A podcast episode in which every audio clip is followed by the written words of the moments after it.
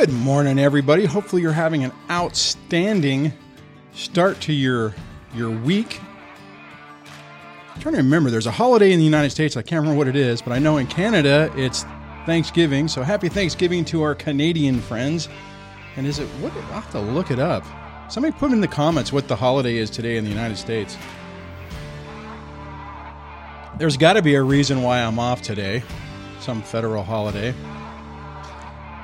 Anyways, welcome to the show. You are at the Break the Cycle with DSD podcast. I'm your host, Dwayne. I am uh, not a therapist, I'm an individual much like you who's been through a tough time. And over my nine to 10 year experience, I've developed techniques that I utilize to help re- regain my life find my sanity, help myself, help my kids to get our lives back. And I share that with you to hopefully help you do the same thing. I am not a therapist, like I just mentioned, and what I do like to mention often be careful throwing diagnoses around. Don't be going around calling your ex an NPD or a BPD or comorbid with this or that or the dark triad. Uh, unless, of course, you have a diagnosis. Just remember only a licensed professional can diagnose an individual with a personality disorder, so don't hurt your own credibility by doing that. Focus on the patterns of behavior, focus on what exactly they're doing. That then you can communicate to people on what's going on instead of trying to convince them that they're a narcissist, that they're a borderline. Just be careful of that. Uh, if you like what I have going on here and you want to support the channel, you can do that by becoming a channel member. And if you become a channel member, you get special badges, custom emojis. Uh, you get your name listed at the end of uh, the live streams when I do it. And I'm getting ready to, I'm almost at the point where I think I have enough people to where when I actually do a member only event, people will actually be there for it. So you can sign up for that over at uh, youtube.com slash dads fight me divorce. Look for the join button there. And uh, the, if you want to get the text notification of when the, cho- the show starts, easier for me to say, you can do that by texting DSD live to 844 598 0012. 844 598 0012. And speaking of phone lines, the phone lines are open 1424 373 5483 1424 DSD Live. So, again, hopefully you guys are having a good day. The topic for today is damaged people, damage people.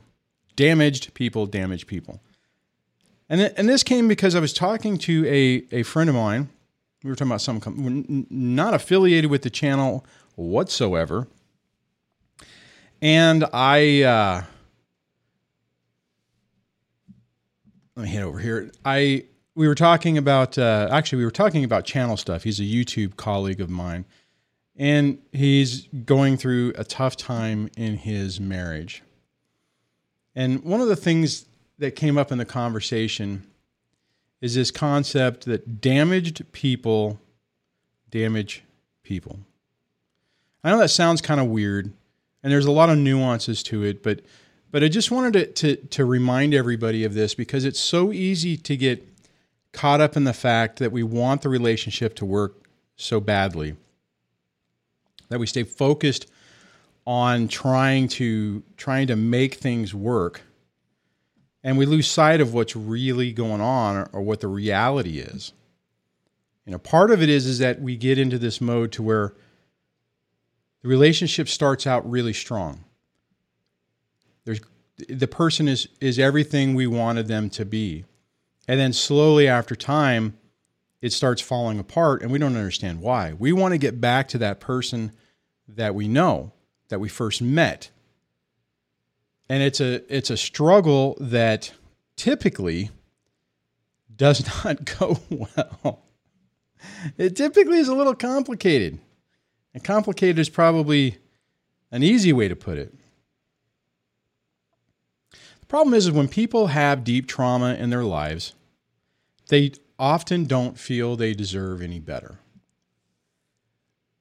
And typically, when people are in that mode, they are are more prone to mirroring to get people get to get the target to get you to fall for them. Partly that's because their entire life has been trying to read people around them, trying to figure out what's going on. How do I, you know, how do I get, uh, basically, it's like, how do I get mommy or daddy to actually care about me or to love me? The problem is, is that then they're not coming from a genuine spot. They're coming from looking at you, reading your emotions and your needs. And, and in, in, a lot of ways, we're doing the same thing. But it's not sustainable. You want it to be sustainable. You want it to be sustainable. They kind of want it to be sustainable. But it isn't because it's not genuine. It's not really who they are. And then this leads into the sad reality that people tend to start to sabotage their relationships.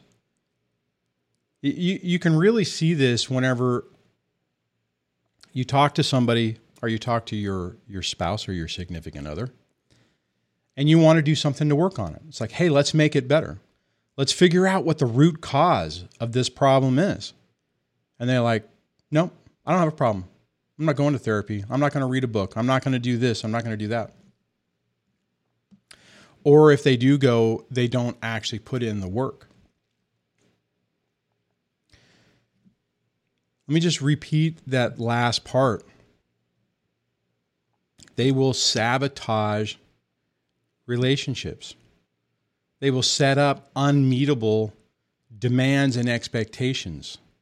They'll move the goal line all the time that it's not achievable because it's it's basically trying to set up a self fulfilling prophecy.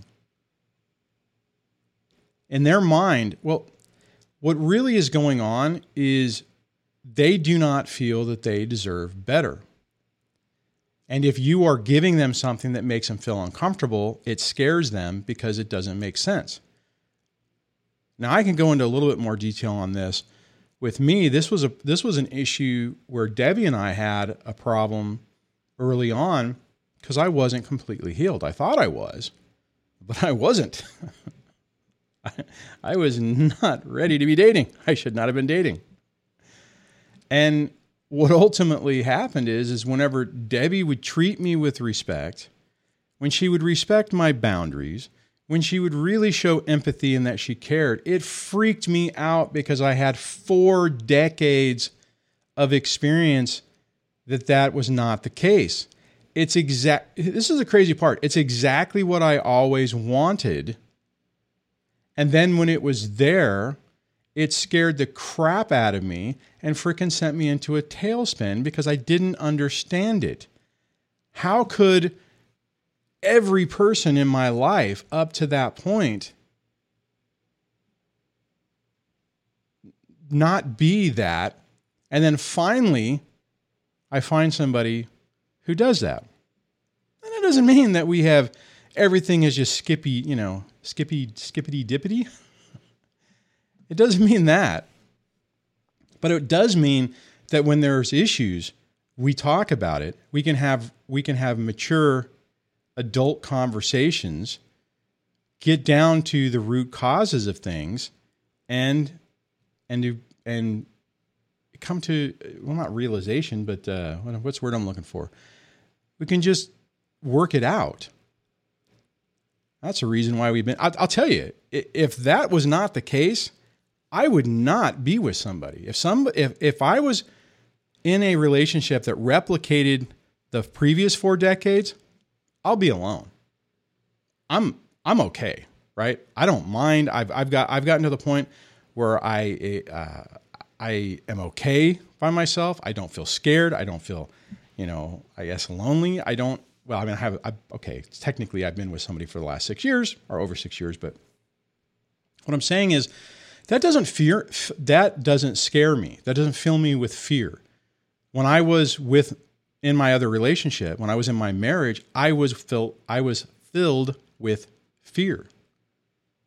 I was unwilling to have conversations because I was scared that I would push too far with my own wants and needs, my own boundaries that the other person or my my spouse would leave me and I wouldn't be able to find anyone else. That that was the best person in the in the whole world I would ever or it was the best that I could ever do. And I was unwilling at the well for the first two decades of that until like well maybe like the first well yeah the first two decades because it was after 20 years where everything fell apart. It was wasn't until I got to the point where I'm like I deserve an opportunity for peace. The thing is, we want that relationship to work. And sometimes it's just not meant to be. You know, I've heard concepts recently where it's like people are brought into our lives to, to teach us lessons. So it's highly possible, probable, that when we meet certain people, we're not destined to be with them forever. I think that was the case with me and my my wife. I think we were supposed to meet. It was supposed to be an interesting experience. It was supposed to be fun. And I think we were supposed to go our separate ways. But me as a damaged person, I needed I wanted, I needed someone to want me that the first time I tasted that, it was like a drug, and I couldn't let it go. There was even a period of time before we got married where we met. I was in Biloxi, Mississippi at uh, Keesler Air Force Base going through basic training, and she came down because we only we hadn't known each other that long. And I remember that first part of that weekend, the, the rational side of me was like, this is crazy. You haven't known this person that long. Getting married this quickly is insane. And we had a conversation where we're like, you know what, we should wait. And she was good with it. She's like, okay, you know, whatever. And by the end of the weekend, I don't know what happened, but I was like, nope. I was hell bent that we were getting married. And we did. And we were together for over 20 years. Probably other than other than my kids coming out of it, it was probably one of the worst catastrophic mistakes I ever made, and it nearly destroyed me. And I'm not even just saying about the divorce. That nearly destroyed me when I was in the in the relationship. It definitely took its toll. So that is the discussion or the talking points for today.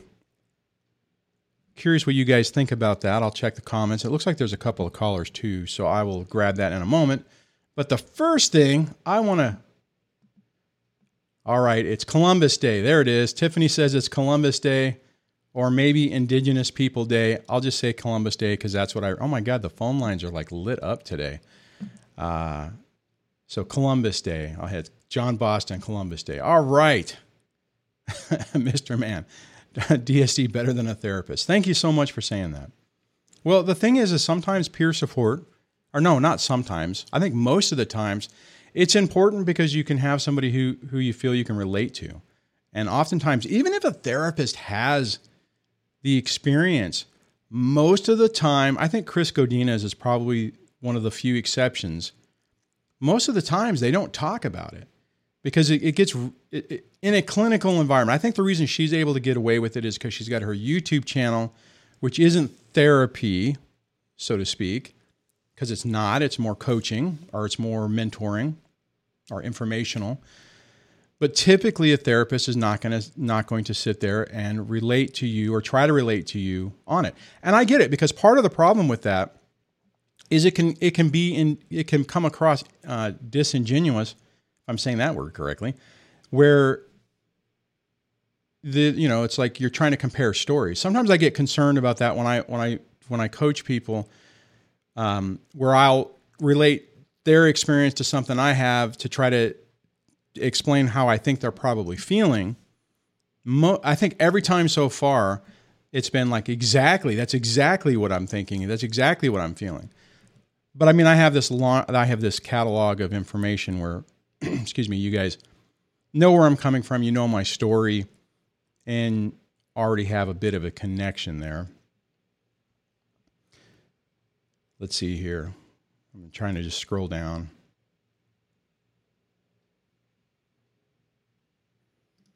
Di-Fi Dad says DSD is this done uh, consciously or unconsciously by a narcissist or traits thereof? I think it's done. Um, I th- ooh, I'm trying to move this. I think it's done. Kind of both. It's a survival technique. If you're asking about them mirroring and, and becoming who you want them to be, I think it's one of those things where they hold on, I'm trying to turn off my notifications, where it's that's their defense mechanism because they need validation so badly that in, in their mind, if they become who they want, then you'll love them. So they do it to try to get that that acceptance. And the reality is after time, it's just not it's not who they are, so they can't maintain it. You know, you can pretend to like something for a while, but after a while, if you don't like it, you're not going to be able to maintain it.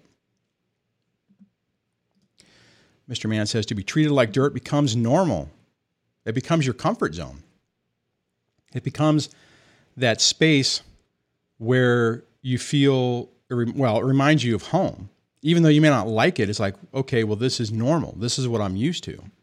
Even if you consciously don't like it, subconsciously, you're still stuck there. And the sad reality, or, or not the sad reality, but the reality is in my opinion, what's really going on, that is your lesson is stand up for yourself. You're worth more. You deserve better. And don't allow this to be in your life. Now, it's really hard when you're growing up and you're a child and it's your parents because you can't really get away from them unless you run away. And then that just creates a whole nother trail of destruction that you're going to have to deal with. All right. Trying to get down to the, the, the comments. All right. So I think I have, wow, I have three callers. Holy cow. So we're going to try to do this rather quickly, I think. Let me get this all set up. So I'll go to the first one, which is a return caller, and it's 917 area code. Hello, and welcome to the show. Hey, Dwayne, how's it going? It's going all right. How you doing today?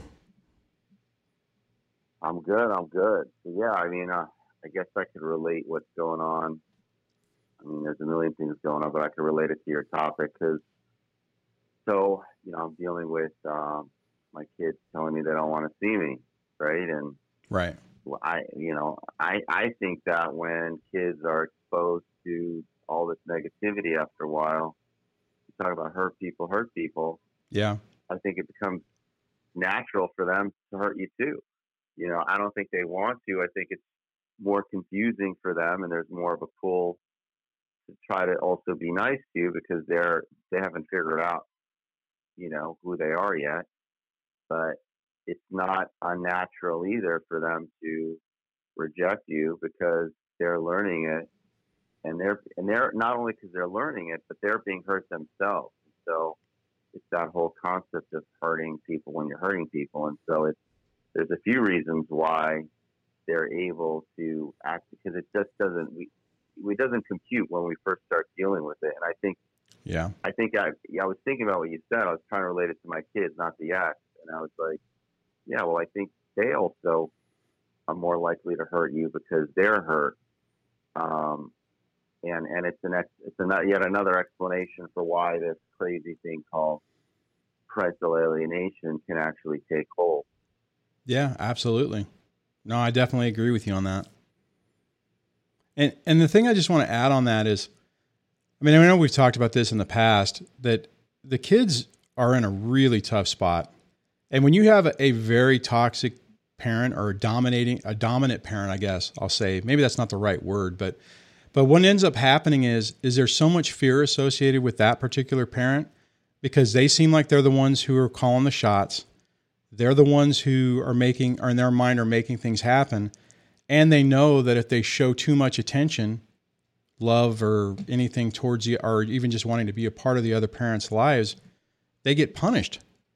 I mean, so it's a survival technique, right? I mean, you know, you're, you're completely or they're Yeah, it's completely, freaked I out. mean, yeah.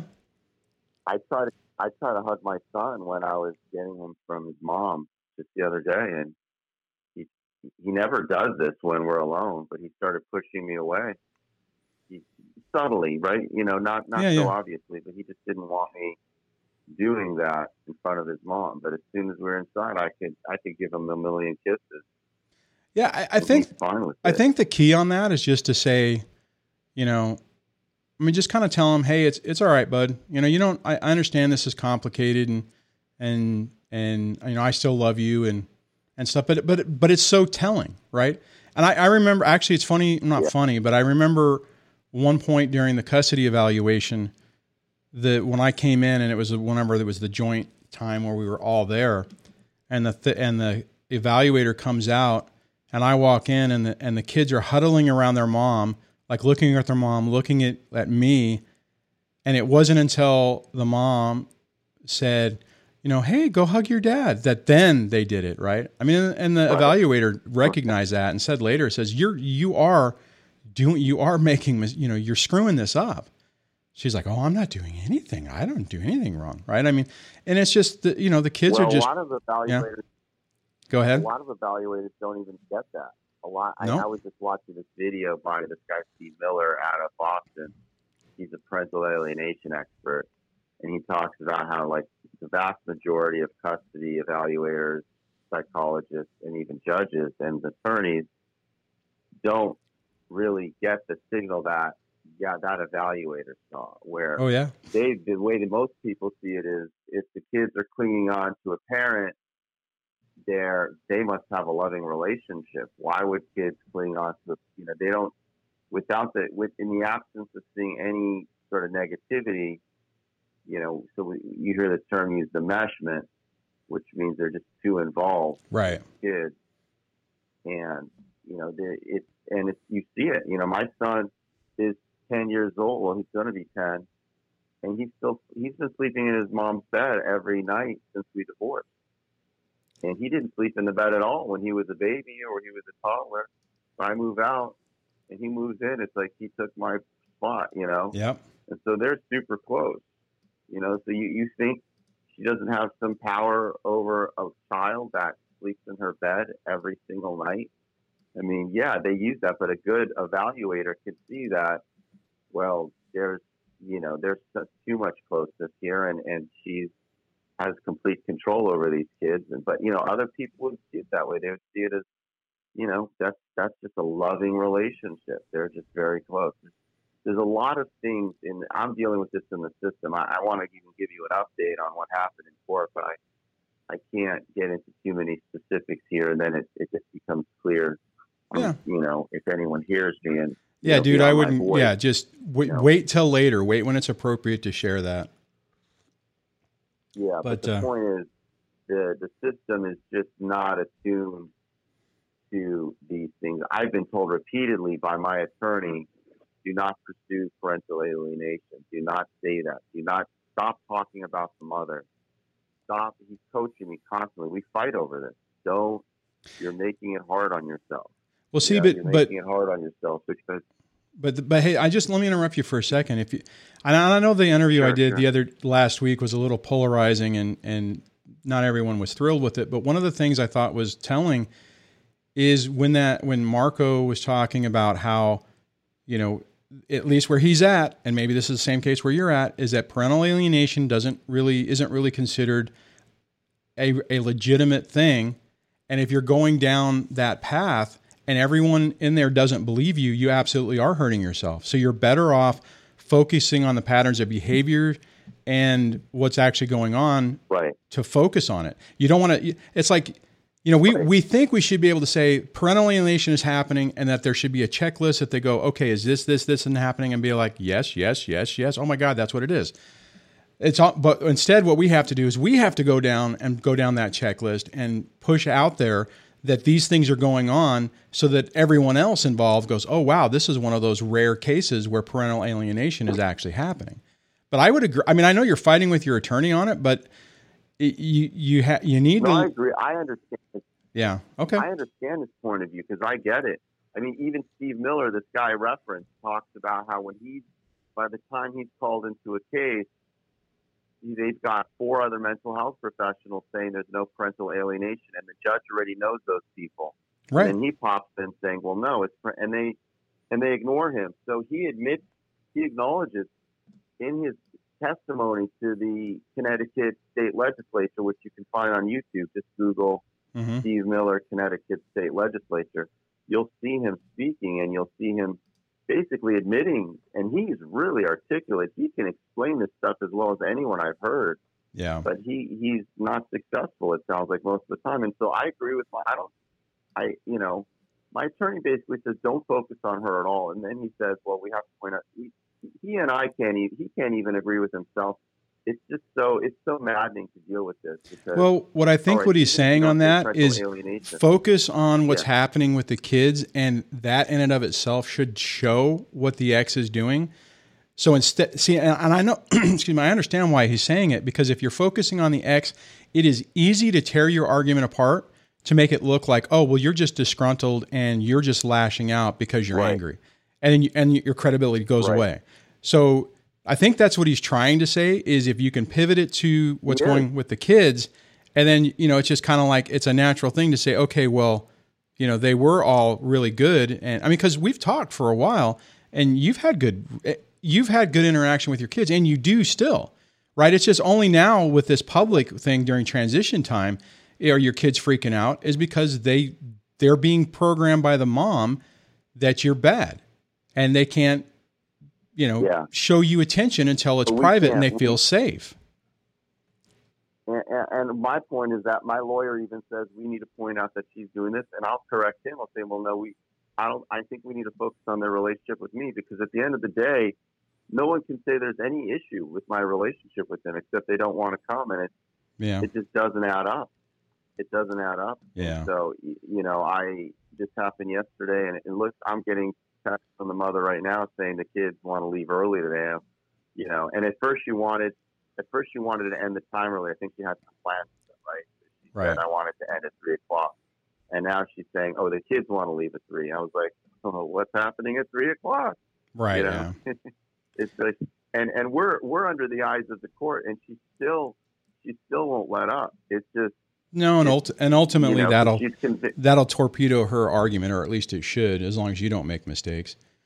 But hey, man, I got like Well, I, I do have two other people waiting in the queue, and I know I'm running out of time. yeah, okay, so, so hey, thanks for calling and sharing. No, Hang in there, man. Uh, The fact that you ha- that your your Thanks, kids Blaine. still show you good attention when you're when you're with them privately, you're still winning. So, and uh, when you can come with an update, I'd love to hear it. Talk to you soon. Absolutely. All right, bye. man these things are so are so stressful and just just beat you down. Let me see if i can grab this. John says dr steve miller's the four a's uh, alienated parents typically present with the four a's. They are trauma they are trauma victims anxious uh, agitated angry and afraid. Uh, but he goes on to say the, the four c's of an alien parent is that they're master manipulators. They're cool, calm, charming, and convincing. Man, ain't that the truth? And you would think that you would hope that someone would look at a situation and one person seems completely disheveled, the other person seems calm, cool, charming, and convincing, that someone might go, huh, what's going on here? The problem is, is typically they just take it as face value and say, okay, well, this other person is exactly what the calm person is saying, so they're the bad parent, and we hurt our own credibility. Very tough. Uh, let me turn the comment off, and I'm going to try to go to the next caller, who's been on hold for 23 minutes. So I apologize for that. It's uh, area code 703. Hello and welcome to the show. Hey, Dwayne. Um, I just wanted to call and kind of talk about my um, recovery from my abusive relationship that I've had. Okay. Um, so I just kind of wanted to, you know, tell my story of recovery, and so it's been, I think, almost three months since I was able to get out.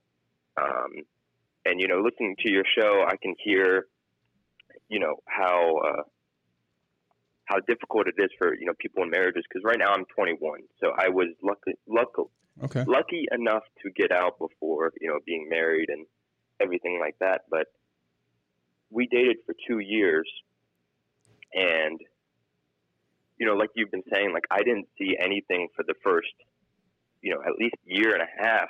Yeah. I was so blinded by love bombing, and you know, she gave me all this attention and love, and it it was tough because it was both our first relationship.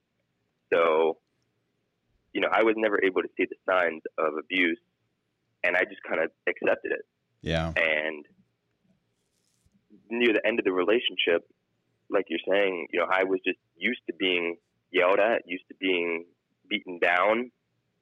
I would, you know, she would keep me up until late, late in the night because she wouldn't let me go to sleep. Because if she didn't go to sleep, I couldn't go to sleep.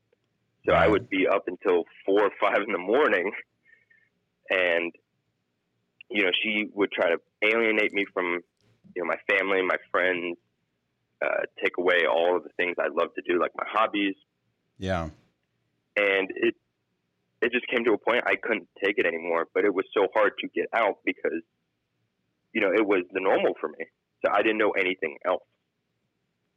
Did your So- let me ask you this: Did you have uh, trouble with your um, family, your parents and stuff, or was this the first experience with a t- with a really toxic relationship? What do you mean by that? Like, Well, I mean, because typically when you say it became normal, I mean, a lot of times what happens is is we have. I mean, the fact that you were only in there two years is a testament to you, right? My experience has been people who are in there for a short period of time have loving parents who really did, you know, who who raised them well, and you start to recognize the signs that this is messed up, and you ultimately get out. I'm just curious if you had, if uh, your family of origin had issues, or if that was a pretty stable environment for you. I mean, it it has been kind of, um, you know, there have been issues.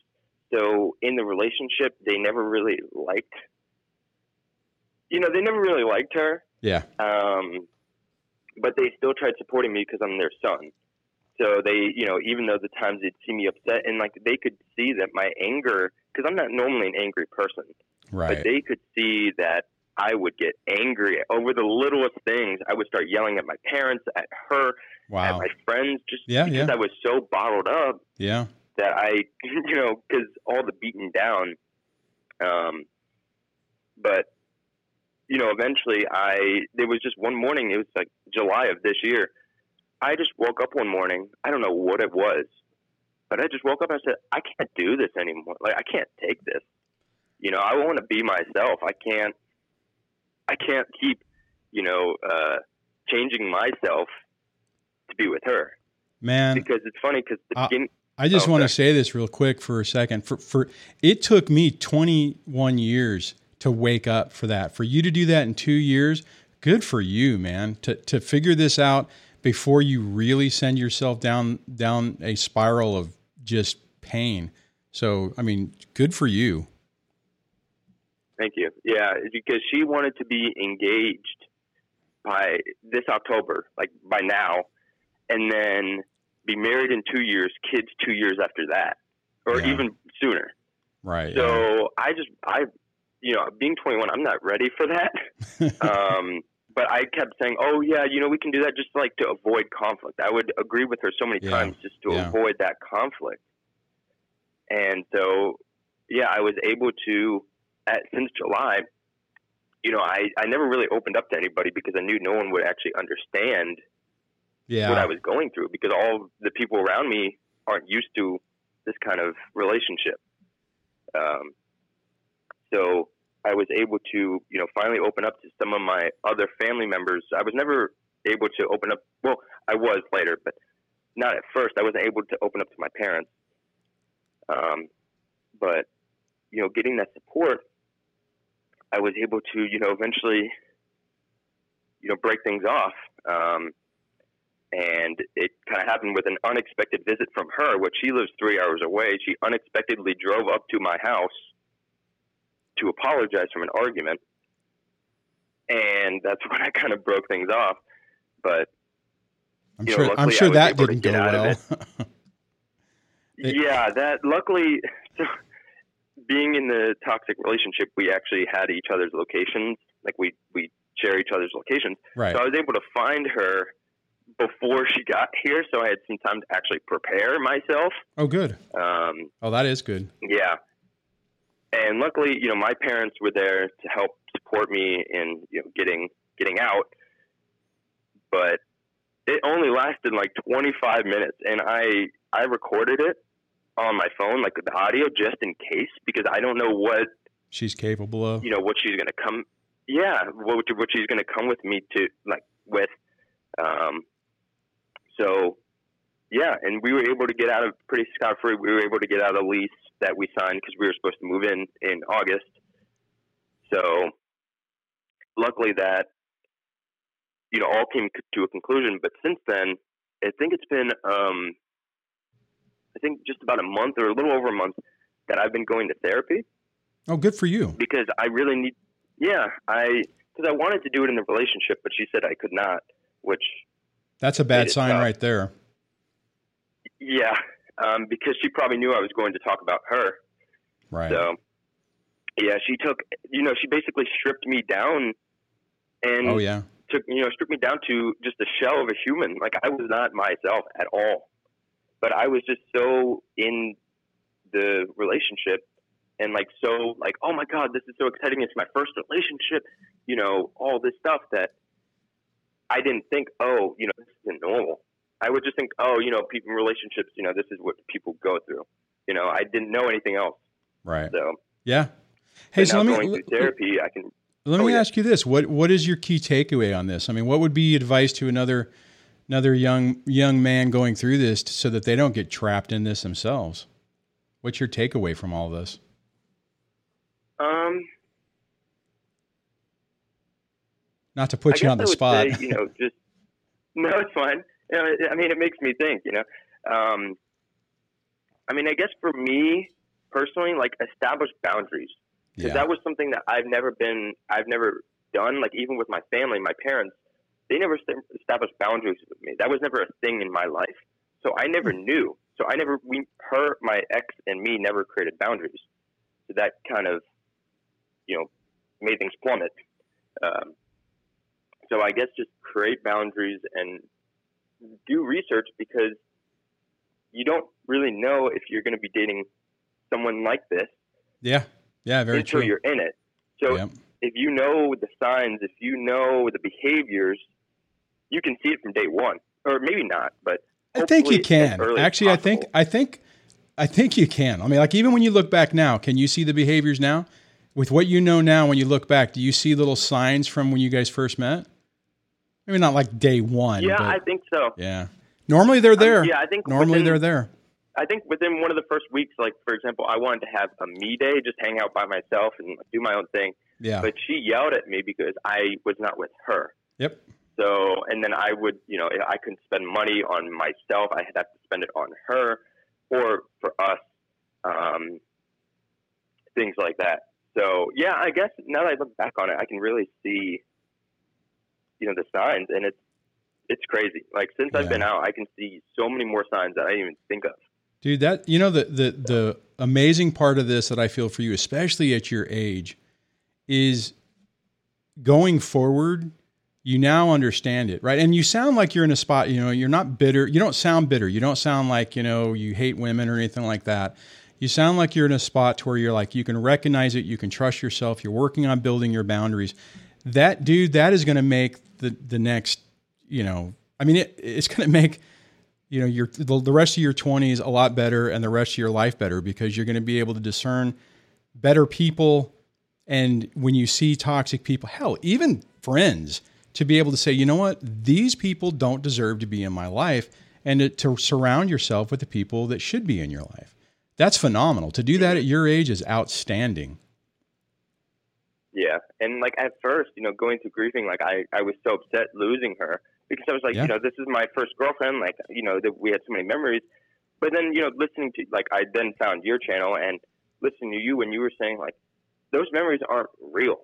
unfortunately And- that's the truth yeah Yeah, and it made me realize I was like, oh my god, like this it, it's true. Like she was just manipulating me and getting me high to get me low. And basically, you know, one big thing that I've learned, I was talking to my cousin about this and like saying that, you know, all the times that we had that were happy were extremely high. You know, I was so Oh happy. yeah. Yeah, yeah. But my cousin said, my cousin said, the reason the highs were highs were because the lows were lows. Yeah. And I was just like, wow. It's hard to see that when you're in the middle of it though.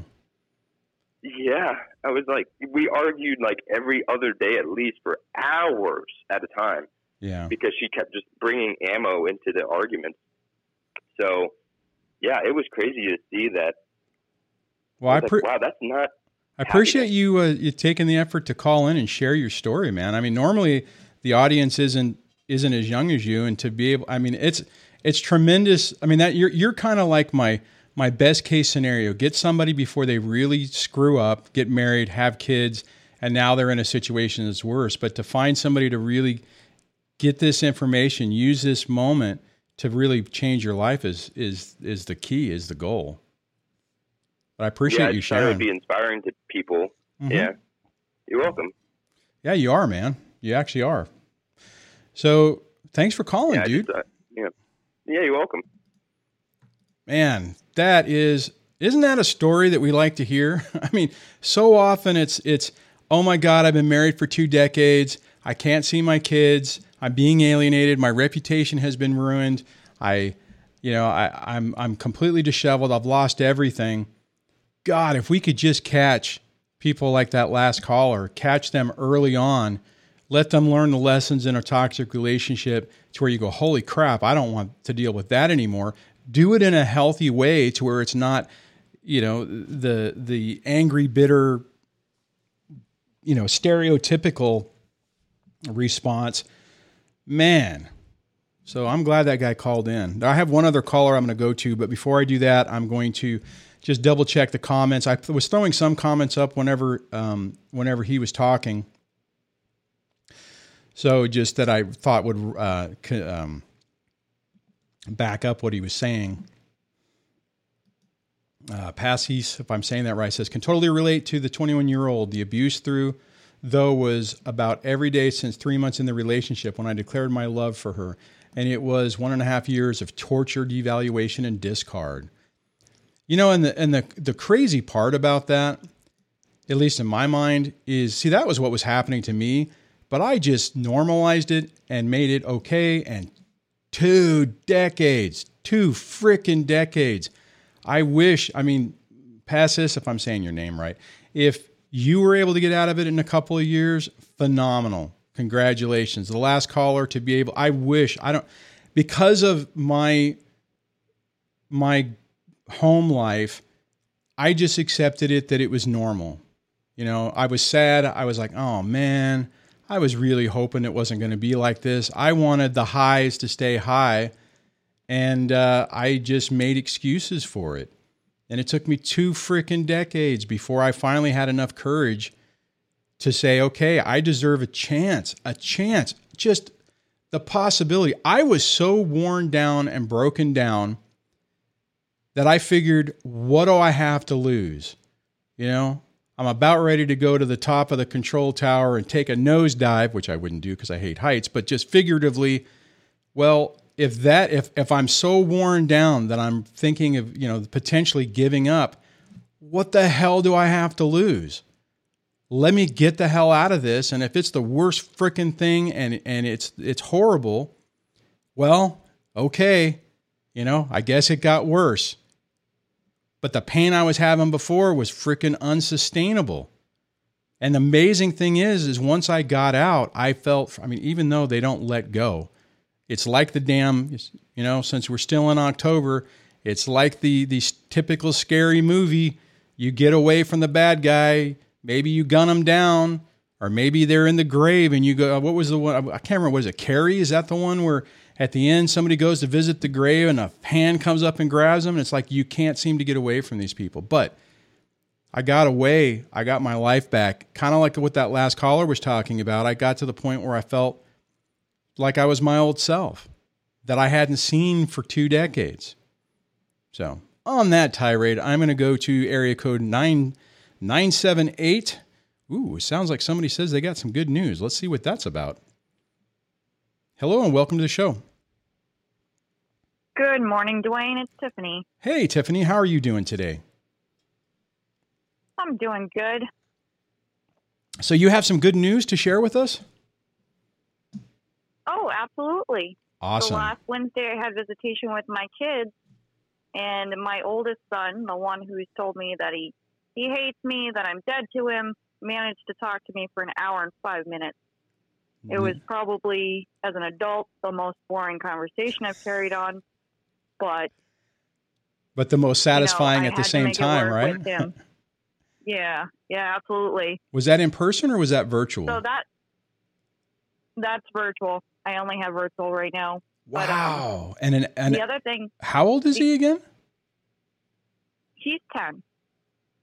And that's pretty cool. I mean, I, I- know what you're talking about because the conversations, but I mean, it's so easy to lose the attention of a of a kid that age. I mean, that's good. Good for you. Well, for those who are dealing with this, you know, the the, the child hates you and this type of parental alienation. Oh yeah. I found it best to like I, I don't ask him about school. I don't ask him about his life. I'm like, oh, what's that you got there? Oh, is, is that a new video game? Oh, cool. What's it about? Oh, well, I've never played it. Well, what it, what are you supposed to do? Like, what's the goal? Like, and I keep prompting him in that way. So he talks about something that he's 100% interested in. Oh my God. I feel for you because I I made my eye twitch when you said it because I used to, my son used to want to talk about video games all the time. And I'm like, I'm just thinking to myself, oh my God, I don't want to hear any more about it. So good for you though. But the, you know what? It, it takes those little steps to start building, building the bridge. I mean, you're doing it right. Good for you. But the second thing is, uh, my my ex had texted me, and you know, I was he was talking about the dental appointments, and he wanted me to pay half the bills and um, whatnot. And I'm like, okay, well, you know, you said you have estimates; these are not bills. Give me the bills, and I will pay half of that. He goes, well, I have to pay the day of, and I said, yes. The dentist office, you will pay the full price. They'll give you a receipt, and I pay you back half of that. Imagine that concept. How'd that go over? we we entered into a text battle and it became um, he started running me down about things that happened in our marriage and you know i basically Yeah. told him i'm like hey hey you you want to play blame game? No i'm not the person. I just want to know about the kids. Yeah. and you know he he started you know texting back you know i don't appreciate you questioning me all the time. You know it's uh, like an interrogation this that and the other. And i said if you had sent more updates about the children's medical dental school regular life i wouldn't have to question Well, yeah. and i have mean, not yeah. received a text back No, I mean, and and more than likely, like in in California, like the the second page of the divorce paperwork is like this standard form which talks about bills, and it's like, I mean, you know, if you if you guys can do that and say, hey, you know, the bill's going to be a hundred bucks, can you send me fifty? But I mean, if you're in that situation, one, you wouldn't be in my, you wouldn't be here at this channel. And the second part is, is like it's like it's set, it's clearly set out. It's like okay, you know, you got X amount of days to send the bill. It's like you pay the Yep. damn bill, you send the receipt, you get paid, or you don't if they refuse to pay it, and then you have, you know, then you got to decide what you want to do with it. But I mean, yeah, it's just a Well, control wait, this is- mechanism. this is the same this is the same guy who doesn't know how insurance works. Well, he's got secondary insurance. Guess what? Those estimates are going to be nothing by the time I tell the dentist office to add the secondary insurance. Oh yeah, yeah. No, I hear you. So he wanted me to pay this money, and then he was probably going to go around, go back to the office, and be like, "Hey, I forgot the secondary insurance. Can you apply this after the fact? Get paid by them, get the claims from them, Yeah, and then I've already handed over my half." I'm like, Yep. "I'm not stupid. I know this game." yeah. You know, it's frustrating in my But I also wanted to add Oh, go ahead. No, go ahead. Your Oh, your your ahead. comment will be better than mine. go ahead. What were you going to add? Um, I was actually on a personal call with iTumblers, and we were actually talking about the wiretapping laws because he was talking about his situation. Right. And I said, I'm unfortunate that I live in a state where I cannot record anybody. You can or you cannot. would have to say, okay, I would have to, cannot. Okay. Yeah, it's like So I can't even walk around in the street and and do that. Um, also, everybody needs to learn because I know you had uh, Marco, what's his name on? Marco But Brown. yeah. every every state, yeah, every state has their different forms. Oh yeah. So or emotions. Yep. and you need you need to realize that. Like when I was talking to iTumblers, I was like, dude, you need to, you know, you need to prepare for the end game. I'm like, if it doesn't go your way, you need to file this motion. I was like, I don't know what they're calling it in your state. I managed to look it up, and I'm like, you need to file for a motion to reconsider. Yeah. But in my state, it's called a motion of post judgment relief. So if anybody's still in the legal game, make sure you're looking up your local Oh, you eh, motion. and you have to you have to be your own advocate on that because oftentimes an attorney's not going to want to to do it because they don't want to jeopardize their relationship with the with the other attorney or with the other attorneys and the judge. So that's why I mean if if if if you guys have listened to Alex Falcone or when he's been on, that's uh, a reoccurring theme is that most attorneys don't want to do the appeals, but if it's if it's messed up, appeal the damn thing. Well, you have to you have to ask the courts first Right. if that judge would be willing to reconsider their view on your particular case before you can even go file for an appeal. And the process is totally 100% different than, you know, going to your regular probate or district court or superior court.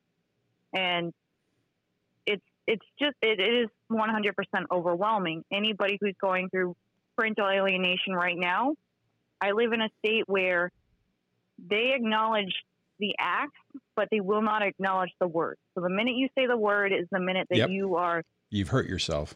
fat poop crazy Yep. and you you know you 100% hurt yourself It's You're crazy. It's crazy that that happens. get- absolutely the best way to get a judge to realize what's going on is you have to be the most polite person twisting their arm they are supposed to infer from the evidence themselves That's and you can convince them that there's no other way this could happen.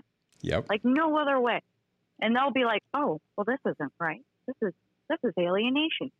The minute they say it it's it's okay. Yeah, now you can say it. Tiffany, But you are so you right on use that. like yeah. you need to use like six different terms. It's uh, cross generational triangulation. It's uh, like an attachment bond issue.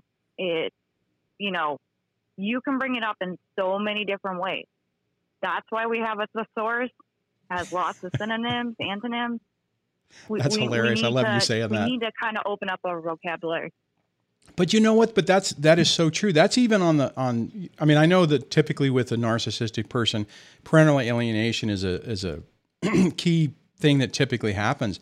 But it's the same thing. If you go in and go, there's parental alienation, and my ex is a narcissistic personality disorder cluster B, probably comorbid with borderline. You've screwed yourself. You're, you might as well just turn around and walk out because no one's going to take you seriously after that.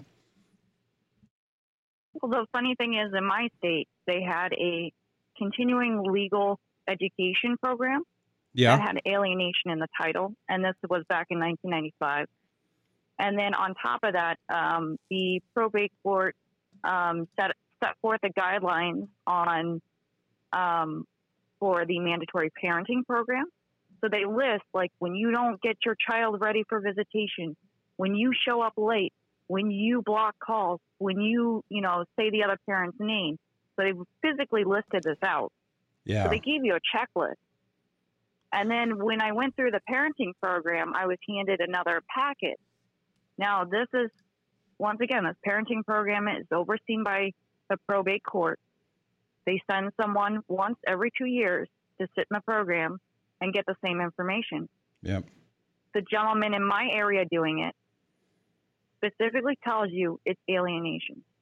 It's even written in paperwork that you get afterwards. But I mean, All but I have to do is show it to a judge. And Yeah. it's now 100% alienation because it's met all the requirements exactly. by probate standards, Yeah. not providing the children, saying my name constantly to the point my children don't call me mom. Right. And then, you know, you have another gentleman who's who's a um, not a therapist, but he is he has license to a certain extent, Right. saying it's alienation. You know, and I think, I mean, what you just said, I mean, t- to take all that other information and kind of reverse engineer it and allow the, everyone to come up with the, con- you know, with the conclusion that you're trying to get them to see. Outstanding advice. It's the best approach. It's absolutely the best approach to deal with this, I think. It it's it's the nicest way to twist the judge's arm and be like, "Hey, you see this?" Yeah. No, Tiff, thanks And for Tiffany. Thanks for bringing that up. That forceful. No, you don't. You just have to be. You have to come. You have to. We have to come across calm, cool, collected, reasonable, so that we don't detract from our own argument and just say, "Look, here's the here's the patterns of behavior that are happening." And if you have an area, if your court system has has a laundry a checklist, and you could just systematically go down that checklist with examples. Hey, this is what I'm dealing with. One, two, three, four, five, six. Hell, even line them up down the checklist. So as the person who's sitting there going, "Oh yes, yes, yes, yes. Oh my God, this is parental alienation. We have a serious problem here." but you, br- but we bring it up first, and it's like they won't even look at the damn list. It's crazy. Well, thanks for that. That So, was I good mean, information. Amy- So- Amy. Oh, what's her Even name? Amy Baker and Baker, Steve right. Miller. Yeah. Um, um, they they they both have their checklist. They have four and five point items. They have eighteen. Um, 18 ways that the children will show alienation. Um, and they all have their checklist and they have to meet that criteria. Yeah. So if you meet that criteria for your given state, then the state has no way to look at it and go, oh, holy crap, it is alienation. Right. Uh, let's see what we're going to do about this. Right. Thanks, Tiff, for calling. I appreciate it. That's great information, and that's a that's a great call to end with. So thanks for thanks for sharing with that, sharing that. You're welcome. You have a good morning. Man, I like that one. Actually, we had a lot of good callers today. A lot of good information. Holy cow! It's kind of a more of an upbeat share of info, which I really really enjoy. Uh, I I need to get I need to try to get Amy Baker and oh crap, the other guy that you guys said. I need to see if I can get them on. I've I've been working on doing more interviews and stuff, so maybe I can. That wouldn't that be awesome to be able to talk to them and, and really drill down on those on those uh, those points. It's amazing, you know. It's weird. We get so wrapped up in this that you know you want to use the the new terms that you figured out because you're li- living it, and it's like the the the summary term of everything. My ex is a narcissist, which means all these things, and it's like a consolidated way to say it. But it's crazy. It's to the point where it it doesn't it doesn't uh, doesn't accomplish what we think it will. It does for us, right? If I tell you, man, I think my ex is NPD, you boom, you know the type of pattern of behavior. Or if I say my ex is BPD, you're like, oh, okay, I know what that means. You know, if they're comorbid or the dark triad. I mean, we because we spent time looking at this, understand what it is. Nobody else does. It's like we you you can't use the overarching terms. You have to use everything else. The problem is, is that if for for us to come, try to communicate that, you know, you waste a ton of time trying to say, well, I went through this, this, and this, and this. Oh, that's this, right? That's what's nice about these communities is that we can we can uh, we we can communicate in a different way, and we don't have to worry about someone thinking we're nuts. So, on that, wrapping up the show. Thanks, guys, for hanging out with me on this Monday. The best thing you can do to help the channel is like, subscribe, comment, get that engagement up so the YouTube goes, hey, people actually like this show. I'd appreciate that if you did that.